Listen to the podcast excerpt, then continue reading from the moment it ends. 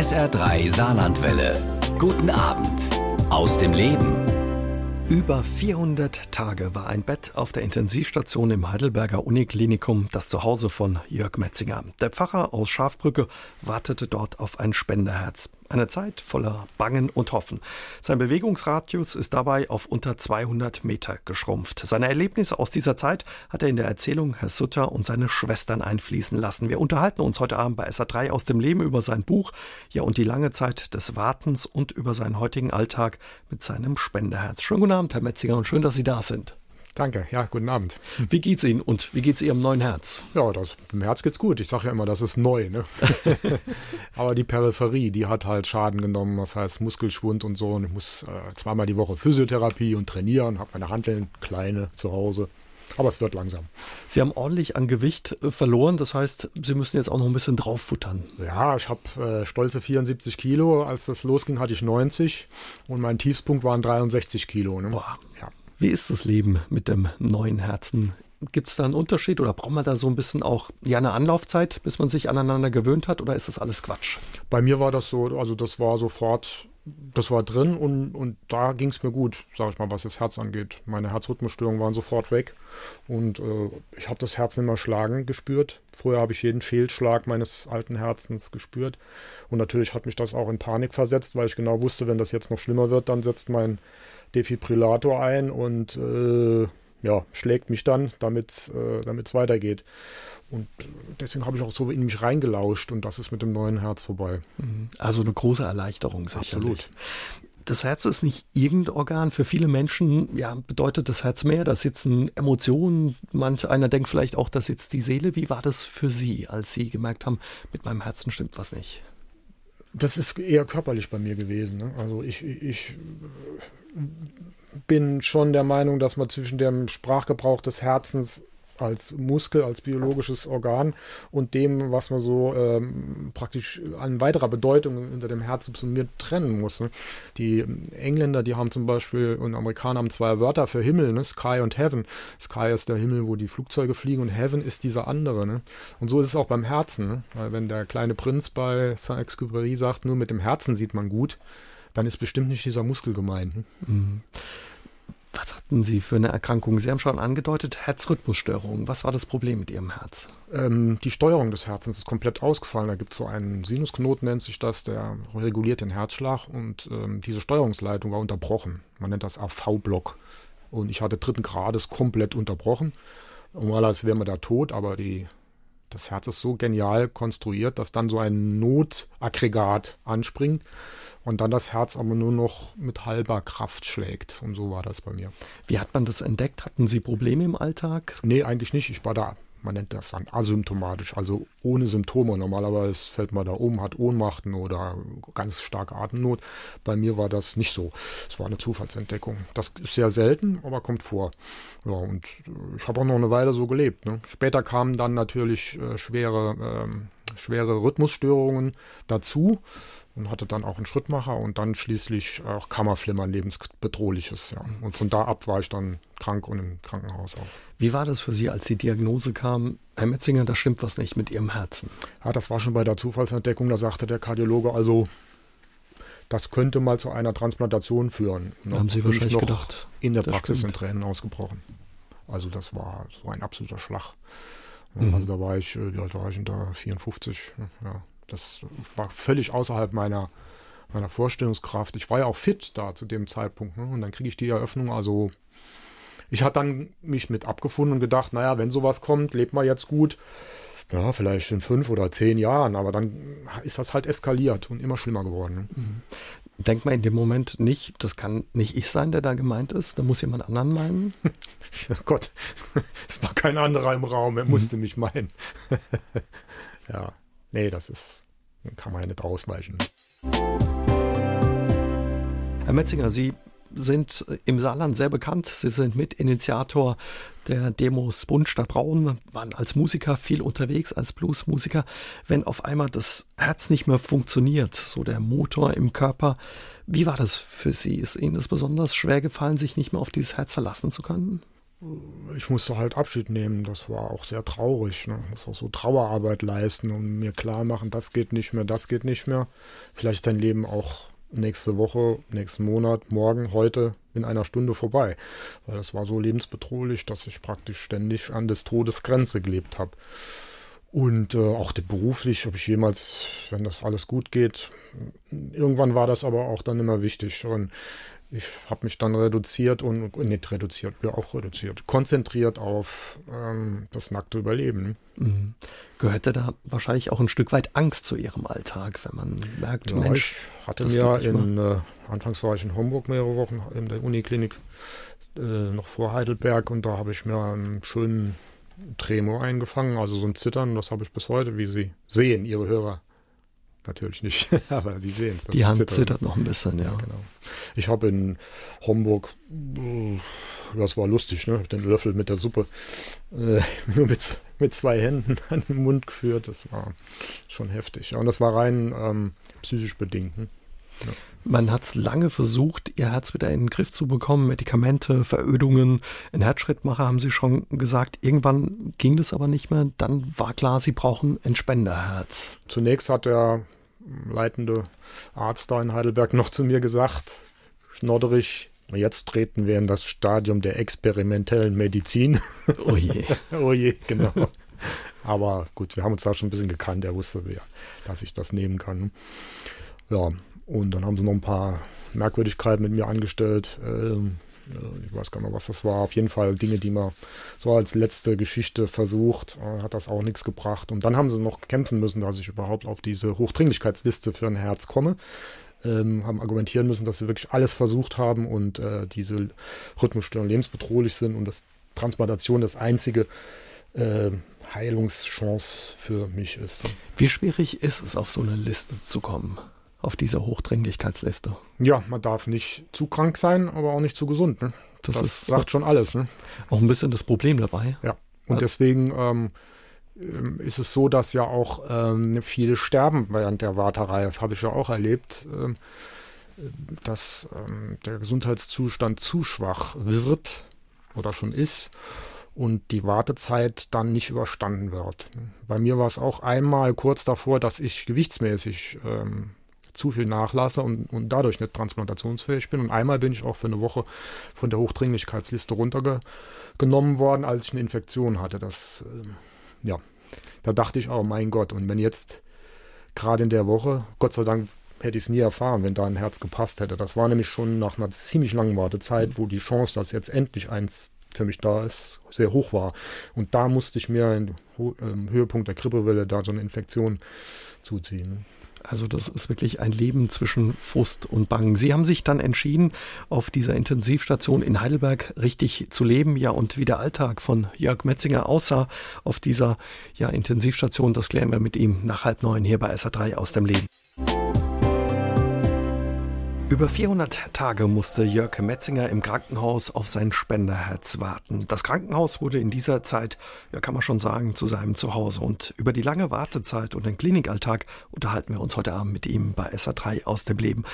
Herr Metzinger, als klar war, Sie brauchen ein Spenderherz, haben Sie sich entschieden, ins Krankenhaus in Anführungszeichen zu ziehen, da zu leben. Warum?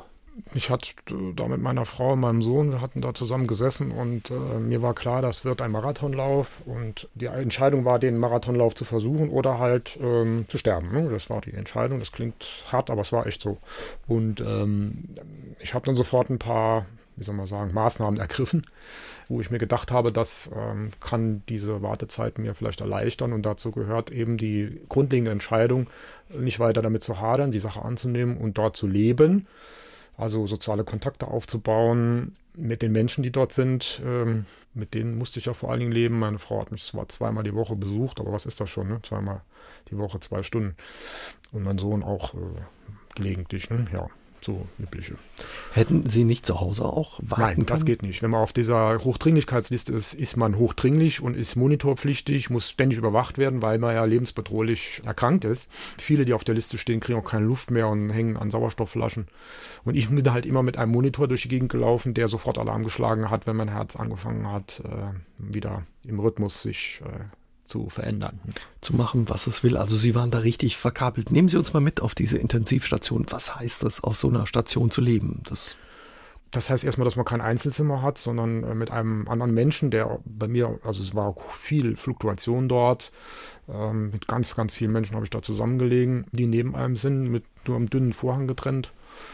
Das heißt, dass man ständig Leute ins Zimmer reinkommen, Ärzte, Schwestern, Versorgungsassistenten, die irgendwas da zu tun haben. Ähm, das heißt, dass Maschinen um einen rum blinken und piepsen. Ähm, wenn man Pech hat und neben einem ist jemand, der dialysepflichtig ist, kriegt er so eine mobile Dialysemaschine, die vor sich hin rattert neben einem. Es kann sein, dass mitten in der Nacht jemand eine Krise bekommt und wiederbelebt werden muss neben einem. So, das also ist so der Alltag. Ne? Nie Ruhe eigentlich. Nein es ist ein enormer Lärm auf so einer Station. Mich wundert das, wie das, wie das die Schwestern und Pfleger da aushalten. Das ist schon heftig. Wie schwer ist Ihnen gefallen, das auszuhalten? Ich war ja Gott sei Dank praktisch die ganze Zeit noch einigermaßen mobil und dank äh, WLAN kann man mit diesem Monitor auf dem Rollator äh, kann man schon die Station etwas bewandern und auch mal auf den auf einen Flur gehen, der daneben dran ist, die Tür zumachen zu dieser Station das ist so eine halbe Intensivstation, weil die Leute halt noch mobil sind. Deswegen heißt sie auch Wachstation. Ne? Gehört aber zum Intensivbereich. Und da war dann himmlische Ruhe. Ne? Das habe ich mir dann gegönnt, auch nachts vor allen Dingen dann oder spät abends, wenn da keiner mehr rumgelaufen ist äh, draußen. Dann ruhig da irgendwo hingesetzt. Das war schon eine Wohltat. Über 400 Tage waren Sie auf dieser Station. Hatten Sie im Voraus geahnt, dass das so lange dauern kann? Ich habe natürlich recherchiert und die Ärzte sagen immer so, ah, durchschnittlich so 100 Tage, aber ich hab, bin ja nicht blöd, ich weiß, was Durchschnitt heißt. Wie kommt ein Durchschnitt zustande? Nicht? Natürlich kann das auch in einer Woche sein, so Fälle gibt es auch, aber ich hatte eigentlich mit äh, einem Jahr schon gerechnet. Habe auch mit meiner Frau darüber gesprochen, dass wir unsere Kräfte nicht gleich vergeuden. Sie vor allen Dingen auch äh, habe ich gesagt, wir müssen lange durchhalten. Und ich habe gesagt, ich denke, so nach ein paar Monaten sind auch die Besuche bei mir durch von Bekannten und Freunden. Und dann wird man ja so langsam vergessen. So habe ich mit gerechnet. Das war aber nicht so. Also es war ein großes Geschenk, dass es unwahrscheinlich viele Leute mich besucht haben. Manchmal hatte ich drei, vier Tage, an drei, vier Tagen Besuch. Mhm. Und das hielt durch bis zum Schluss. Also das war unfassbar. Und da bin ich auch sehr dankbar für. Ansonsten das Leben auf so einer Station, wenn man eine Woche und zwei Wochen im Krankenhaus war, der denkt schon, oh, das Krankenhausessen, das kann man nicht mehr sehen. Aber mhm. wenn man so lange wie Sie mhm. da ist, wie hält man das aus? Oder ja, war das, das gar sprich, äh, bricht bei vielen Menschen sehr früh aus, ähm, die da nicht so die mentale Stärke entwickeln. Ich, also ich wusste auch nicht, wie es mir geht. Aber mir ist die Stärke dann auch bewusst geworden, die ich da habe, um das auszuhalten. Und ähm, das war auch ein großes Geschenk, was mir geschenkt wurde. Das habe ich auch deutlich gespürt. Ich meine, ich bin ja ein gläubiger Mensch und habe das in der Zeit auch ähm, richtig gespürt. Hat der Glaube da geholfen, ja, Ihnen, ja, das anzunehmen? Ja, ich hatte auch entsprechende, ja, es klingt jetzt vielleicht ein bisschen merkwürdig. Ich bin eigentlich ein flapsiger, aufgeklärter Mensch, aber ich hatte auch richtige Gottesbegegnungen. Äh, ich nenne es dann so ungeschützt mal, die mir Kraft gegeben haben. Wie sah, ich durchgehalten. Mhm. Wie sahen die aus? Können Sie uns das verraten? Nee, das kann ich eigentlich nicht. ja. Ich kann nur sagen, dass, es, dass mir da was Kraft geschenkt wurde und die hat mich das durchhalten lassen. Und, ähm, und dann auch das, ich hätte es auch angenommen, wenn ich dann gestorben wäre. Ne? Das hätte ich auch angenommen.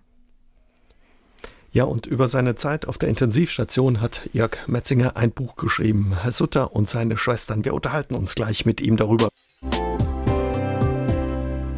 Herr Sutter und seine Schwestern, eine Erzählung heißt das Buch meines heutigen Gastes bei SA3 aus dem Leben Jörg Metzinger. Darin sind seine Erfahrungen als Patient eingeflossen, die er gemacht hat, als er ein neues Herz bekommen hat. Wie ist die Idee entstanden zu dem Buch, Herr Metzinger? Ja, es gab Leute, die haben gesagt, ey, du musst doch schreiben, du schreibst doch sonst auch so, aber ich wollte das eigentlich nicht. Ich wollte nicht, ich kann jetzt sondern die Krankheit nochmal so vermarkten, sage ich mal. Hatte ich auch so ein bisschen eine Phase, wo ich dachte, ich muss mich jetzt mal zurückziehen und lass das. Ne? Ja, gut. Habe aber trotzdem ein paar Notizen gemacht, weil ich einfach so skurrile Dinge da erlebt habe. Und ähm, ja, die wollte ich einfach auch festhalten. Ja, und dann kam ein erster Artikel über mich hier in der Saarbrücker Zeitung und da war von vielem die Rede, von Ärzten vor allen Dingen auch, aber nicht von Pflegern. Und da kam so ein Pfleger auf mich zu und sagte, ah, ist ja schön, dass Sie da jetzt so äh, na, in die Öffentlichkeit gehen, in Ihrer Situation und das ist alles wunderbar geschrieben und alles, aber verstehen Sie mich nicht falsch, er hat da rumgedruckt. Auf jeden Fall wir Pfleger und Pflegerinnen, wir kommen mal wieder nicht, ne, nicht vor. Kommen nicht vor. Und dabei sind das ja eigentlich die, mit denen unser einer als Patient am meisten zu tun hat und die oft auch viel erfahrener sind als so junge Assistenzärzte. Ne? Also auf, absolut auf Augenhöhe da agieren. Ne? Ja, habe ich gesagt, na gut, ich habe es ja nicht geschrieben, ne? ich war Journalist. Ne? Aber ich hatte doch, äh, irgendwie hat mir das äh, an mir genagt. Und irgendwann dachte ich, das ist doch vielleicht ein guter Grund, dann doch was zu schreiben. Ähm, so ein bisschen äh, Verneigung, Plädoyer für diese Pflegekräfte und deren unglaubliches Engagement, was ich da erlebt habe, auch ihre Empathie und ihre Nähe, Zuneigung mir gegenüber, Fürsorge und alles, was man sich vorstellen kann. Welche Rolle spielen die Pfleger, die Schwestern und ja eben die Pfleger in so einer Wartezeit und auch auf dem Weg zu einem ja, das sind die Leute, mit denen ich dauernd rund um die Uhr zu tun habe, zu jeder Tages- und Nachtzeit. Ähm, sowohl in der Zeit, als ich noch selber sehr fit war, äh, sind das meine direkten Ansprechpartner für alles Mögliche. Und viele nehmen sich dann auch die Zeit und unterhalten sich mit einem äh, über alles Mögliche, also nicht über, nicht über die Krankheit, ne? über ihre Hobbys. Und Seelsorger musste ich Gott sei Dank nicht spielen, da hatte ich wenig Lust zu. Ich habe den Pfarrer mal so beiseite gelassen und viele haben das auch ganz spät erst erfahren, was ich vom Beruf bin, ne? waren dann entsprechend verdutzt. Ja, mhm. aber das war, war ganz toll und äh, wenn man dann eine Krise hat und so, dann, wenn die richtigen Schwestern da waren, da waren ja wirklich Koryphäen, äh, sehr erfahrene Intensivschwestern. Und da wusste ich genau, also jetzt kann mir nichts mehr passieren. Jetzt, und wenn mir was passiert, wird es gut gehandelt. Mhm. Haben Sie da so eine Geschichte, eine Begegnung, ein schöner Moment mit einer Schwester, mit einem Pfleger, an den Sie sich erinnern?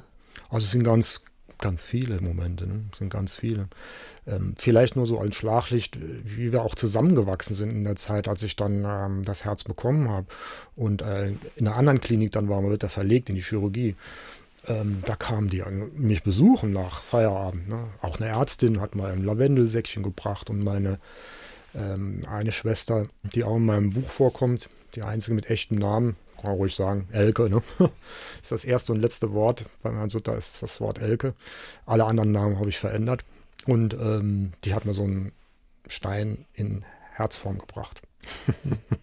ja. ja. das hilft wahrscheinlich auch eben dann, wenn man so ja, eine das lange sind Zeit solche Gesten oder wie ich zurückgekommen bin, dann wieder auf dieselbe Station mit dem neuen Herz. Und mir ging es sehr schlecht nach der Transplantation, das war so nicht erwartbar. Ich hatte große Krise nochmal. Und das war wie ein Nachhausekommen. Ich wusste so, jetzt bin ich von der Chirurgie, wo ich keinen kenne, wo es noch hektischer ist und noch mehr rund geht, bin ich jetzt endlich.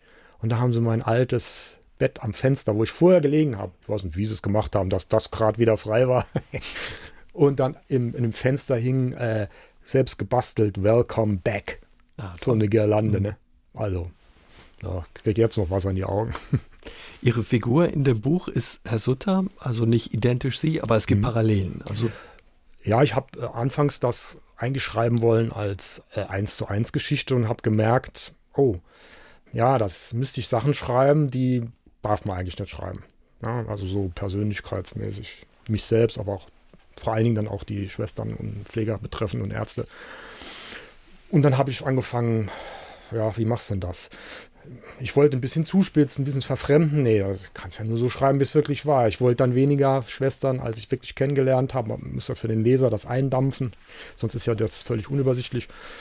Und dann habe ich die ganzen Schwestern ja, zusammengefasst zu Kunstfiguren, was ich da erlebt habe, dann und auch übertrieben oder was dazu gedichtet und auch den Herrn Metzinger zum Herrn Sutter werden lassen und habe dem auch ein bisschen dran rumgedreht, aber der ist sehr nah an mir dran, äh, weil das ja nun meine Entscheidung, wie sehr der mit mir zu tun hat. Mhm. Ähm, ich habe auch extra mit dieser Schwester Elke gesprochen. Ähm, die und die Namen habe ich im Buch. Ne? Die haben natürlich mitbekommen, dass ich das schreibe. Ne? Wollten immer dann was lesen, haben sich auch im Verhalten auf einmal verändert. Naja, schreiben Sie das noch ins Buch rein? Und ich so, nee, ich bin doch schon längst fertig. und dann habe ich die Namen durchgegangen und dann hat sie mir gesagt, nee, zurzeit gibt es keine Schwester mit dem Namen. Also die ganzen Namen, die dort sind, sind frei erfunden. Sie beschreiben zum einen natürlich die schönen Momente. Sie haben zum Beispiel auch mit einer Schwester ähm, ja in Kinderbüchern gelesen ja. oder äh, sich über Bücher unterhalten. Mit dem Arzt haben sie ja ihre Leidenschaft geteilt für Musik, mhm. Tipps gegeben für einen Gitarrenkauf, ähm, aber eben auch ja die Schattenseiten. Man muss als Patient auch einiges erdulden. Was mussten Sie erdulden? Ja, man muss ein bisschen robust sein. Also es gibt da schon auch Schwestern und Ärzte, die ähm, sich nicht so in einen reinversetzen können und auch nicht reinversetzen können, wie öffentlich man da lebt. Und dass ähm, man eigentlich gemeinsam daran arbeiten muss, dass ein Patient so letzte Reste von Würde und, und so erhalten bleiben. Ne? Das äh, ist das eine. Und das andere ist, äh, ja, man muss auch nicht immer die Tür auflassen, weil draußen im Flur ist noch viel mehr Lärm als in dem Zimmer sowieso schon. Und äh, man muss auch die Tür nicht knallen. Man muss sowieso, kann sowieso überlegen, ob man zu einer gewissen Uhrzeit überhaupt noch ein Zimmer betritt, wo man eigentlich nicht rein müsste. Ne? So, und solche, solche, und da muss ich sagen, gibt es schon Schwestern, die da sich mehr in einen Reihen versetzen können, andere halt weniger. Die ziehen ihren, wie sagt man im Saarland, ihren Stiefel, ziehen die durch und das ist völlig egal, ob man da zum dritten Mal gerade mitten in der Nacht wach wird. Ne? Aber da gibt es eben auch andere, wie Sie beschreiben, die einem auch schon mal Mitternacht-Süppchen kochen oder Waffeln backen oder so, dass ja. es dem Patienten dann wieder besser geht. Genau, ja. Oder auch einem was mitbringen, ungefragt oder sich selber selbst, selbst auch anbieten, mache ich gerne. Oder so. Sushi hat mir mal eine italienische Schwester mitgebracht. Ne? Oder eine andere, die von der Ostsee herstammt, ähm, hat sie mitbekommen hat, dass ich auch viel früher an die Ostsee gefahren bin und so ein Fan von Räucherfisch bin, hat die mir selbst geräucherten Fisch mitgebracht. Mhm. Eine ganze Forelle. Gute Alternative zum Krankenhausessen dann. Ja, das Essen ist natürlich ein Riesenthema im Krankenhaus, klar. Ne? Jörg Metzinger hat ein neues Herz bekommen. Darauf musste er viermal so lange warten wie üblich. Über 400 Tage, fast eineinhalb Jahre. Über die lange Wartezeit und die Transplantation unterhalten wir uns heute Abend mit ihm bei SA3 aus dem Leben. Über 400 Tage, Herr Metzinger, das ist eine verdammt lange Zeit. Was waren so schwere Momente in dieser langen Zeit? Ähm, das war eigentlich, als ich äh, einmal so eine Infektion bekommen habe. Und das war auf dem Höhepunkt der Grippewelle da 2018. Und da dachte ich, ich hätte äh, Grippe bekommen. Auf der Station waren schwere Grippefälle, ist auch gestorben worden an Grippe. Die ganzen Intensivbetten waren ja äh, ausgebucht und dann wurde auch bei uns in die Kardiologie wurden Grippekranke reingerollt. Ne? Und ich bin dann aus dem Zimmer gar nicht mehr raus, sicherheitshalber. Und dann habe ich schwer abgenommen und das sah echt äh, übel aus. Das war schon kurz vor künstlicher Ernährung und die Pläne haben da schon gelegen. Und dann habe ich mich aber wieder gerappelt und habe dann auch selber so einen Essensplan mir gemacht und viel Proteine und mit der Ernährungsberatung dort und habe dann wieder eine Schulter hochgefressen. Die Gefahr ist, wenn man sich was einfängt oder abbaut, ich glaube, wenn man lange auf dieser Station liegt oder die Gefahr für Herzkranke ist, dass man eben abbaut und von dieser Liste wieder runterfliegt. Ja, genau, genau. Also wenn man ein gewissen äh, Gewicht unter BMI dann hat, dann ähm, ist man nicht mehr transplantationsfähig, weil die äh, Transplantation selber ja nochmal enormer Kraftanstrengung des Körpers erfordert. Und man muss da, wie sagt man so schön, zusetzen können. Ja, so war es ja bei mir auch. Ich habe ja hinterher dann noch weniger gewogen nach der OP. Sie haben auch ein paar Mal schon das Go, quasi das Startzeichen bekommen. Ein Herz wäre da, dann musste mhm. das wieder abgeblasen werden. Wie ja. ist so eine Situation? Also äh, dadurch, dass ich so lange äh, dort war, habe ich das bei meinen Mitwartenden, die die alle schon vorher dann ein Herz bekommen haben, das er auch mitbekommen und hatte das auch erfahren, dass das durchaus die Regel ist. Ähm, auch gerade Heidelberg ist dafür berühmt, dass die ähm, wirklich nur transplantieren, wenn sie sich sehr, sehr sicher sind, dass dieses Herz gut passt. Ähm, das heißt, die sind auch durchaus nochmal in der, äh, tun dann durchaus nochmal kurz vor, vorher dann doch ablehnen. Ne? Das kann so weit führen, dass man sogar schon verlegt ist in die Chirurgie, vorbereitet ist und dann wieder zurückgerollt wird. Ne? Ist Ihnen das auch passiert? Nee, das Gott sei Dank nicht. Äh, also ich bin immer noch äh, auf der Station gewesen. Aber äh, einmal war, waren die Schwestern schon mein Zeug am Packen. Ne? Also das war, da war ich kurz vor Abholen. Wie ist das, wenn es dann doch nicht klappt und man da weiter sitzt und wartet, weiter wartet? Also ich muss sagen, das hat den Schwestern und den Ärzten mehr ausgemacht äh, als mir. Weil, ja, ich, ich habe halt versucht, mir immer zu sagen, das passiert, und es kann nicht immer nur anderen passieren, also passiert es ja auch. Genau wie diese Erkrankung. Man kann nicht immer, es erwischt nicht immer nur die anderen, habe ich, hab ich immer gesagt. Jetzt hat es halt mich erwischt. Und dann muss ich das, das annehmen. Und so, dazu gehört halt auch solche Erfahrungen. Beim zweiten Mal, da hätte es sehr gut gepasst. Wir liefen da auf diesen heißen Sommer zu und ich dachte eigentlich vor diesem heißen Sommer wäre die OP, weil da hatte ich jetzt wenig Lust, weil ich wusste, nach der OP liegt man da fest und dann noch diese Hitze. Ja. Ich bin dann operiert worden am heißesten Tag, der in Deutschland war. Das Ende Juli, ne, genau. Der heißeste Tag Deutschlands war das. Über die OP und was danach kommt, unterhalten wir uns gleich noch ein bisschen. Lassen Sie uns noch kurz einen Moment bei der Wartezeit bleiben, Herr Metzinger. Wenn man so lange da ist, Sie haben es vorhin schon angedeutet, gibt es natürlich auch Mitpatientinnen und Patienten, die es nicht schaffen, die sterben. Was macht das mit einem? Was hat das mit Ihnen gemacht? Das äh, hat uns alle immer sehr, sehr ähm, gebeutelt, muss ich sagen. Also da habe ich auch manche, also wir alle, manche Träne vergossen, weil das, das hat uns schon zusammengeschweißt und 2017 auf 2018 haben wir zusammen Silvester auf der Station gefeiert. Das ist ja in meinem Buch ein bisschen überdreht, aber ist im Prinzip so passiert. Das war schon auf der einen Seite skurril, da mitten in dieser gar nicht dafür vorgesehenen Station ein Raclette anzuschmeißen und mit sechs, sieben Leuten und Hütchen auf dem Kopf Silvester zu feiern. Oder Heiligabend auch. Auf der anderen Seite war das aber auch äh, sehr berührend und ähm, ja, wir waren in der Zeit schon sehr zusammengewachsen. Und wenn dann da, wenn dann da jemand ähm, stirbt, ne? ja, eine Frau ist bei der OP gestorben, ein Mann, dem, da kam nicht rechtzeitig ein Spenderherz und das war aber so schlimm geworden, dass irgendwas passieren musste. Der wurde jede Nacht zweimal wiederbelebt.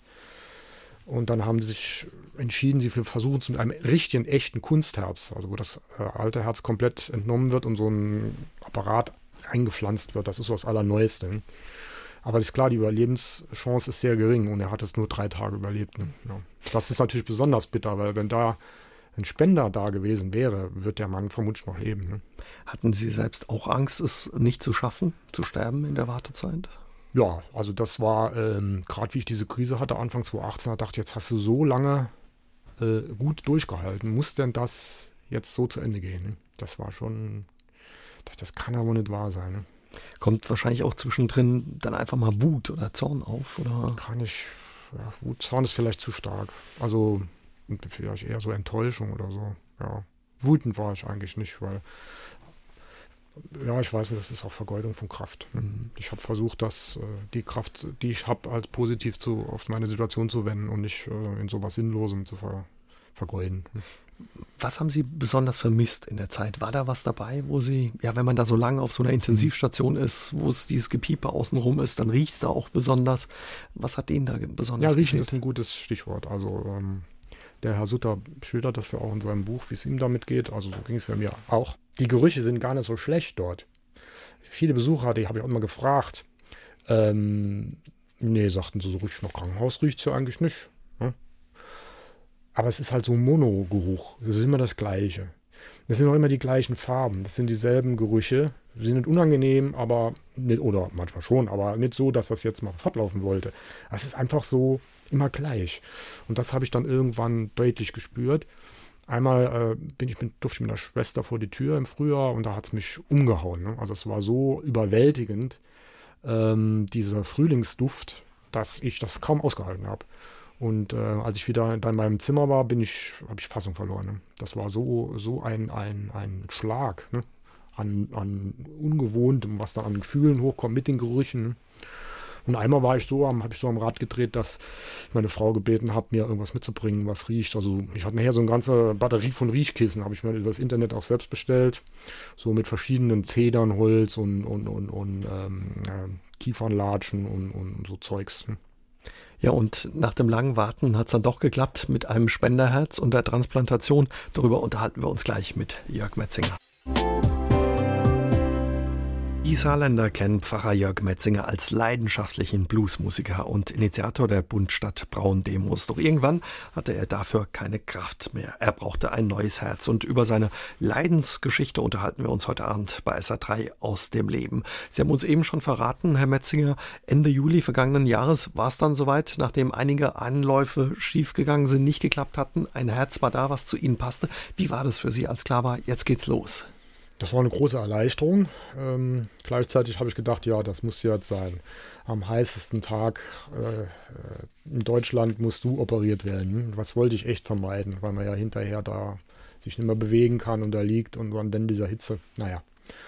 Ich habe mir ausbedungen, dass ich äh, nicht rausgefahren werde aus meinem Zimmer, ähm, auf der Britsche liegend, sondern dass ich erhobenen Hauptes rausgehe. Weiß auch nicht. Warum? Ähm, ich weiß auch nicht warum, aber das musste irgendwie sein. Ich wollte da rausgehen und nicht gefahren werden zu dem, äh, zu dem äh, Auto, mit dem man dann die fünf, fünf Minuten transportiert wird zu der Chirurgie. Und ähm, das habe ich aber nicht dran gedacht, dass die ganzen lieben Schwestern und Ärzte dann rechts und links aus den Zimmern rauskommen und Spalier machen. Das war so, so ein bisschen wie so, hm, was ist das jetzt, der Gang zum Schafott oder wie? Aber alle haben dann Tränchen in den Augen gehabt und gesagt, ah, endlich, Herr Metzinger, endlich und wir drücken die Daumen und ja, das war ganz äh, berührend. Also Erleichterung, aber irgendwie auch gemischte Gefühle, weil man nicht weiß, wie es ausgeht. Oder? Naja, wer sagt, einer von zehn bleibt auf dem Tisch, so sagen die da. Ne? Also der wird nicht mehr wach aus der Narkose. Ne? Wenn das Herz da ist, muss es schnell gehen oder wie ist das? Ja, das ist, ähm, man denkt immer, das wäre so, so flott. Äh, das liegt aber daran, dass die meisten Menschen meinen, na, wenn jetzt so ein Motorradfahrer das sich da ablegt und tot ist auf der Straße und dann ist das das Herz. Aber das, um so Herzen geht es ja gar nicht, weil das ist nicht transport. Wenn jemand tot ist, ist, ist vorbei. Ne? Das kann man nicht äh, transplantieren, sondern das sind ja Menschen, die irgendwo auf einer Intensivstation liegen und hirntot sind. Und da muss das festgestellt werden. Und der Kreislauf kann ja eine ganze Weile noch äh, ähm, im Laufen gehalten werden durch Maschinen und das ist auch, muss auch sein. Ähm, und dann wird schon der Kontakt hergestellt. Das kann dann mehrere Stunden dauern, während in irgendeiner Klinik in Europa äh, ein Mensch liegt, der tot ist, aber noch mit Maschinen am, äh, der Kreislauf äh, am äh, Laufen ist. Und sobald festgestellt ist, jetzt kriegt der Herr Metzinger kriegt jetzt das Herz. Und dann wird Kontakt aufgenommen und dann werden so Abgleiche noch gemacht. Und, und erst wenn ganz klar ist, okay, der kriegt's und dann äh, wird das Herz erst entnommen und dann fängt diese zwei bis drei Stunden an, äh, die man dann Zeit hat, bis es dann eingepflanzt wird. Ne? Aber da, vorher ist da auch noch Zeit und ähm, als Empfänger bekommt man erst äh, praktisch, wird man erst bekommt man erst eine Information, wenn dann schon feststeht, dass es passt. Ne? Wie war das? Wie lange dauert sowas, bis es dann eingesetzt ist? So eine Operation, eine schwierige Operation sicherlich? Ja, ich dachte auch, ich dachte immer, das wäre eine sehr schwierige, aber die Ärzte sagen, so schwierig ist es gar nicht. Also es ist schon eine schwere äh, Operation, klar, aber es ist äh, jetzt nicht die absolute Herausforderung für einen Chirurgen, das wusste ich auch nicht. Sondern äh, ein Arzt hat mal gesagt, oh, das müssen Sie sich vorstellen wie beim Auto, ne? neuer Motor, macht man die, die Zugänge ab und den neuen rein und macht es wieder dran. Das ist alles ziemlich große Gefäße, ne? so reden die halt. Ne? Alles große Gefäße, ne? also da gibt es viel schwierigere Sachen. Gut. Ja. Haben Sie, was war so die erste Erinnerung, als dann rum war? Sie ich habe keine Erinnerung, muss ich ehrlich sagen. Also ich habe so eine diffuse Erinnerung, dass ich dann in, wieder in einem Bett liege und äh, mich kaum rühren kann, weil ich hatte dann sehr große Probleme. Ihnen ging es dann sehr schlecht. Sie hatten, ja, Sie haben schon gesagt, Komplikationen, der Geschmack war weg, die Nieren haben versagt, ja. Sie haben weiter an Gewicht verloren. Ja, konnte nichts essen, ja. Also Ihnen ging es danach eigentlich erstmal schlechter. Ja, ja, das ging über mehrere Wochen und da haben auch die Ärzte und äh, Pflegekräfte, ich kam mal wieder zurück von der Chirurgie auf meine, in mein altes Bett wieder und äh, da ging es mir schon viel besser, als ich in der vertrauten Umgebung war. Hm, das war schon Heimat geworden und auch entsprechend inszeniert von den Schwestern mit Welcome Back äh, äh, Girlande und sowas. Aber es hat dann immer noch dort sehr viel, äh, äh sehr viel Arbeit äh, habe ich den Menschen dort gemacht, weil ich zu nichts mehr fähig war. Ich konnte mich auch im Bett nicht mehr drehen. Ich musste immer um Hilfe bitten und so. Und das, da ist mir nochmal die ganzen Pflegekräfte sowas von ans Herz gewachsen, ne? weil das war ähm, so ein Einsatz für mich. Das war Unfassbar. Wie war das für Sie? Erstmal Frust, weil man denkt, ah, dann geht es aufwärts und dann ging es erst nochmal bergab? Oder? Ja, ich habe ja, wie gesagt, ich habe ja einige erlebt vorher und jeder hatte so seine Krise an unterschiedlichen Stellen. Manche hatten die Krise auf dem OP-Tisch und die Operation hat acht, neun Stunden gedauert und war auf Messerschneide. Meine war mit vier Stunden äh, eher am unteren Ende. Andere haben hinterher äh, äh Norovirus sich gefangen und haben, haben ja, mussten isoliert werden. Ähm, andere haben nochmal Herzrhythmusstörungen mit dem neuen Herz bekommen. Bei mir war es halt das. Ne?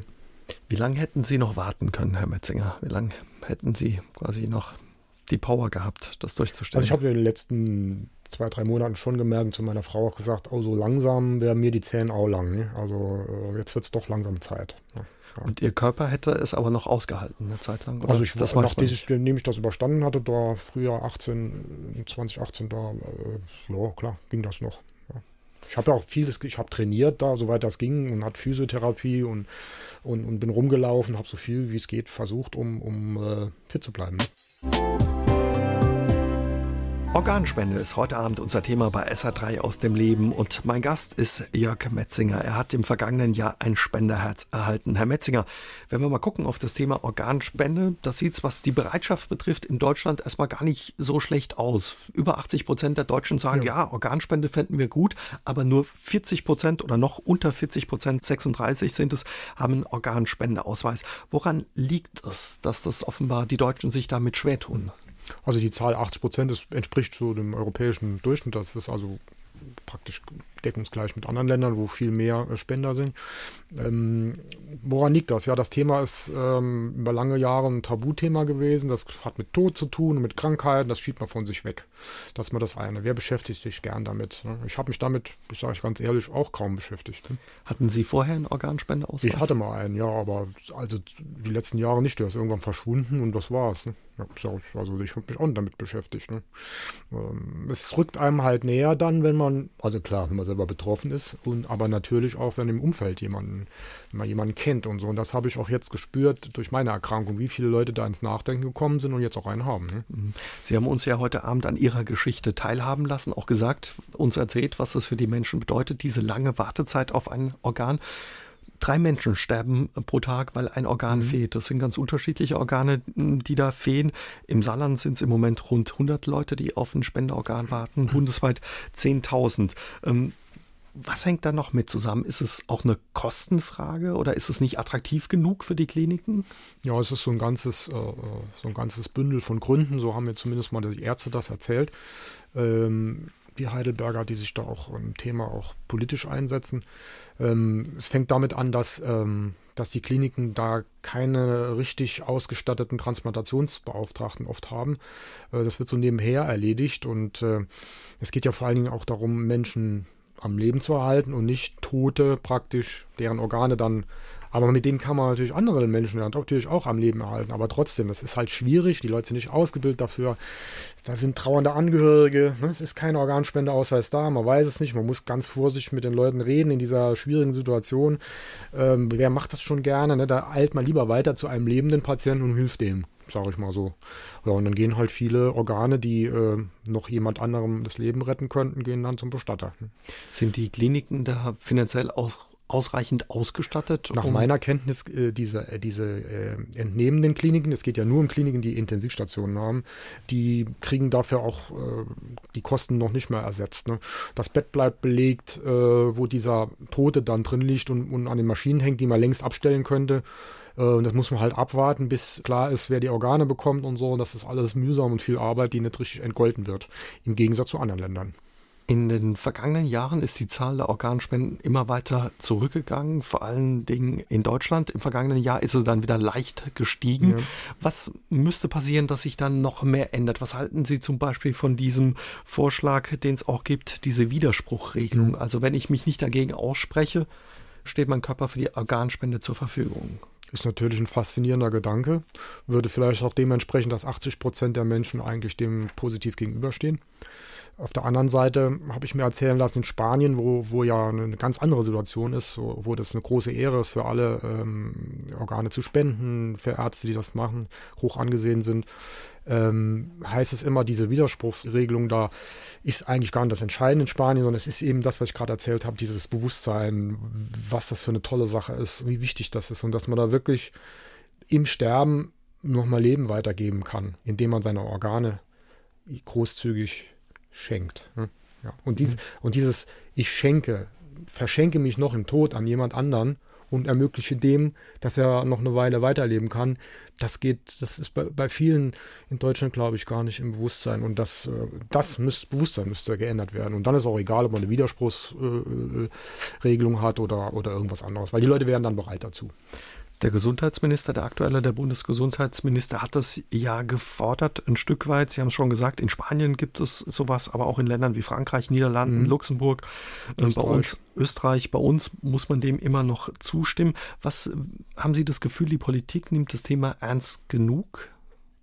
Ja, ich hatte mich gewundert, dass der Herr Spahn das macht, weil ich immer dachte, naja gut, als Politiker kann man damit keinen Blumentopf ernten, aber er macht es trotzdem und er setzt eigentlich am richtigen Punkt an, ganz pragmatisch an.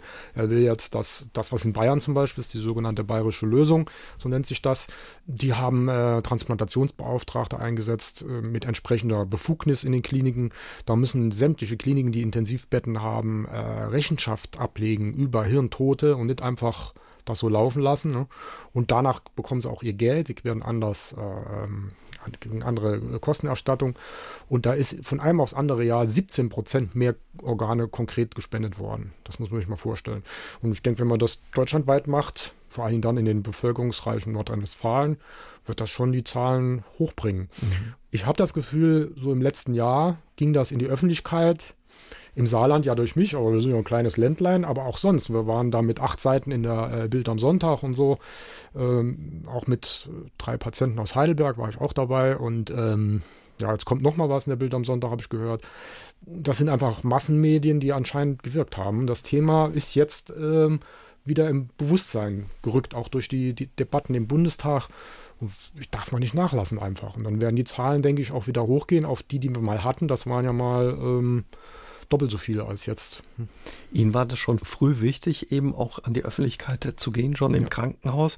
Was passiert, wenn Deutschland ja die Zahl nicht erhöht, es mehr Leute gibt, die sich bereit erklären, Organe zu spenden? Ja, es gibt da so eine Grenze, zehn Organspender pro Million Einwohner und da waren wir halt drunter, zwei Jahre lang. Und Eurotransplant, die Zentrale, die das verwaltet, ist völlig anonymisiert. Also wenn ich höre, da wird äh, Schindluder mitgetrieben, völliger Quatsch. Das ist alles anonymisiert, geht alles über, äh, über diese Stiftung in Leiden und ähm, die entscheiden das und haben überhaupt keinen Namen oder sowas. Aber man kann nicht als Land immer nur nehmen von anderen Ländern, sondern man muss auch in den Pool seinen Anteil an Organen reingeben. Und da war Deutschland jetzt drunter. Ne? Und das drohte man aus diesem Verbund rauszufallen. Ne? Und das wäre natürlich fatal. fatal. Dann könnten nur deutsche Organe Deutschen gespendet werden. Und wie in vielen anderen Bereichen auch, sind wir da auch angewiesen auf Menschen, die keine Deutschen sind.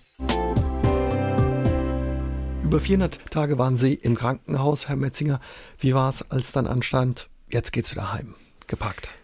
Ja, es ging erstmal in die, in Anschluss, die Anschlussheilbehandlung. Okay, genau, der Reha, Reha kommt ja vorher. So heißt eigentlich Anschlussheilbehandlung und das war schon, also erst ging es mir aus der Intensivstation auf eine Privatstation. Ich bin ja äh, als Kirchenbeamter äh, beihilfeberechtigt und privatversichert. Auf der Intensivstation merkt man das nicht, da sind wir alle gleich. Aber dann, aber ich habe es genossen auf der Privatstation, alleine in einem Mehr Zimmer Ruhe. und Ruhe und so. Und das war auch ein bisschen Abschied nehmen dann von der Intensivstation. Das war schon schwer, ne? wie gesagt, Heimat geworden. Mhm. Und äh, dann habe ich auch gefreut auf die Anschlussheilbehandlung. Und dort hat man mich dann ein bisschen fit gemacht, dass ich äh, äh, die Muskeln waren ja da weg und so, dass es ein bisschen besser wurde. Und da war ich knapp drei Wochen. Ich wollte eigentlich vier, aber da habe ich gemerkt, das reicht. Ich habe jetzt habe ich endgültig die Schnauze voll von diesen Krankenhäusern, weil Reha oder Anschlussheilbehandlung ist ja auch Krankenhaus, wenn auch natürlich anders als auf einer Intensivstation. Und gefreut auf zu Hause oder auch ein bisschen Bammel? Ja? Ich hatte auch Bammel. Ähm, ich wusste nicht, wie es mir da gehen wird. Ich war ähm, zwischen Homburg und Heidelberg auch schon mal nach Hause, völlig äh, überraschend und bin da praktisch zu Hause fast zusammengebrochen, vorher überwältigt, dass ich das nochmal sehe und dachte, mir ging es auch so, aber es war nicht so. Ich habe allerdings auch ein paar Vorsichtsmaßnahmen äh, getroffen, also wusste nur meine Familie und ein paar Freunde wussten das und wann ich überhaupt nach Hause komme. Ich habe das eher so behauptet, dass ich erst ein paar Wochen komme und das hat auch gut funktioniert und war ich ganz alleine zu Hause. Keiner, der mich überfallen hat oder so und konnte ganz langsam mich da äh, wieder dran gewöhnen, wie das ist, äh, nicht in einem Krankenhausbett zu liegen. Wie wäre die erste Nacht im eigenen Bett? Wahnsinn. ja, das war schon schön, ja. Mhm. Das vor allem wieder die Gerüche, hm, die Heimatgerüche und, und auch das Weiche und so. Ja, klar. Ist, da habe ich erst gemerkt, was mir alles gefehlt hat hm, oder was ich verzichten musste. So. Eine Hörerin hat ins Studio gemäht und würde gerne wissen, ob Sie heute noch irgendwelche Vorsichtsmaßnahmen beachten müssen. Ja, das ist ähm, bei Transplantierten gerade in der ersten Zeit ganz wichtig. Also Hygiene heißt das, dass mich keine keine äh, Keime einfängt, weil das Immunsystem ja unterdrückt wird bis zu einem gewissen Grad, damit es keine Abstoßungsreaktion gibt. Und ähm, das führt dazu, dass ich auch nicht alles essen darf. Salat zum Beispiel nicht, nicht wegen dem Salat, sondern wegen den Keimen, die da dran äh, sein könnten. Also das soll alles gebraten, gekocht werden, geschält werden. Nüsse darf ich nicht essen, weil da Sporen dran sind von Pilzen und so Sachen. Ja, und ich darf natürlich auf keinen Fall mir jetzt eine Grippe holen oder so. Das heißt, viel Desinfektionszeug an die Hände, den Leuten keine Hand geben, auch wenn das unhöflich ist, aber ich sag's dann immer. Wissen Sie eigentlich was über Ihren Spender? Ja, das ist anonymisiert, finde das auch gut so. Dann ja, kommt man nicht irgendwie in so Schieflagen. Äh, ähm, ich weiß von einem, von dem Leiter der Reha-Klinik, der hat mir das erklärt, dass es wohl ein sehr junger Mann war. Also Mann weiß ich, das weiß, hat mir ein Pfleger erzählt, ohne dass ich es wissen wollte.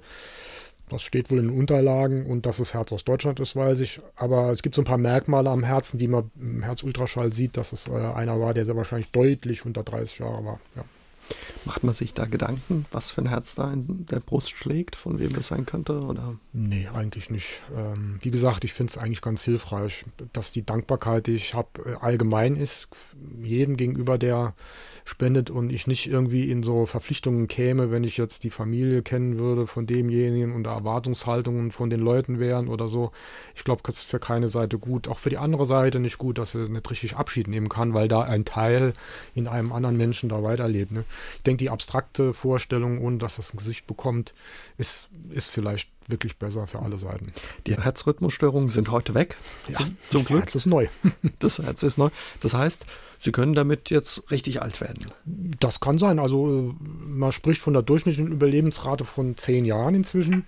Aber so lange gibt es ja noch keine Herztransplantation. 67 war die erste.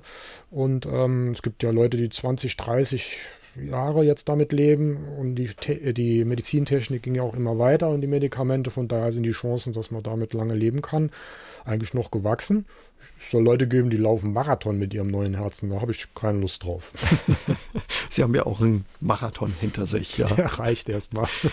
Wie hat diese ganze Geschichte, die Erfahrung und dieser Marathonlauf auf der Intensivstation Ihr Blick aufs Leben verändert? Ja, es ist das passiert, was ähm, denke ich, bei jeder schweren Erkrankung, die einen an die Grenze des Lebens führt, äh, passiert. Wenn man nicht ein absoluter unempfindlicher Mensch ist, ähm, so der Blick aufs Wesentliche, ähm, so ein bisschen Lebensfazit äh, ziehen und ähm, auch so ein paar Entscheidungen, was man noch, was ich noch machen will und was ich nicht mehr machen will. Das äh, hat den Blick nochmal geschärft aufs Wesentliche so. Auch das, was wirklich wichtig ist im Leben. Ne? Menschen, die einen zu einem stehen, ähm, die zu einem halten, ähm, überhaupt Freundschaften und sowas. Ich muss sagen, da habe ich in der Vergangenheit vieles aufgrund von Engagement, beruflichem und musikalischem auch vieles schleifen lassen. Und ähm, das möchte ich ähm, jetzt anders machen. Sie sind dabei, sich ja so zurück in Ihren Alltag wieder ein bisschen einzugliedern. Sie stehen ab und zu schon wieder vor Ihrer Gemeinde, haben auch schon auf der Bühne gestanden. Was haben Sie noch vor in Zukunft, außer es ein bisschen ruhiger angehen zu lassen? Ja, ich habe zum Beispiel, was die Musik angeht, ähm, mich entschieden, dass ich äh, nicht mehr so viel mache. Und die eine Band, die ich jetzt so im Aufbau bin, die gab es so in Ansätzen vorher auch schon, aber das ist jetzt so die Musik, die ich wirklich machen will. Ich mag nicht mehr so, so Bluesrock, äh, lautes Zeug, sondern mache jetzt eher so wirklich Old-Fashioned Blues mit ein bisschen Jazz-Einschlag. Und das macht viel mehr Spaß und will meine Zeit damit verbringen und nicht äh, ja, so Kompromisse eingehen. Und was ähm, den Beruf angeht, äh, nicht mehr so hektisch da agieren und mir überlegen, was ich mache und was ich dann lieber sein lasse. Ne? Damit ich, ja, damit ich die Sachen, die ich noch machen kann, auch gut mache. Ne? Dafür drücken wir Ihnen die Daumen und wünschen Ihnen alles Gute. Danke. Vielen Dank für Ihren Besuch heute Abend. Herr Sutter und seine Schwestern, eine Kurzgeschichte heißt das Buch von Jörg Metzinger. SR3 aus dem Leben. Immer dienstags im Radio, danach als Podcast auf sr3.de.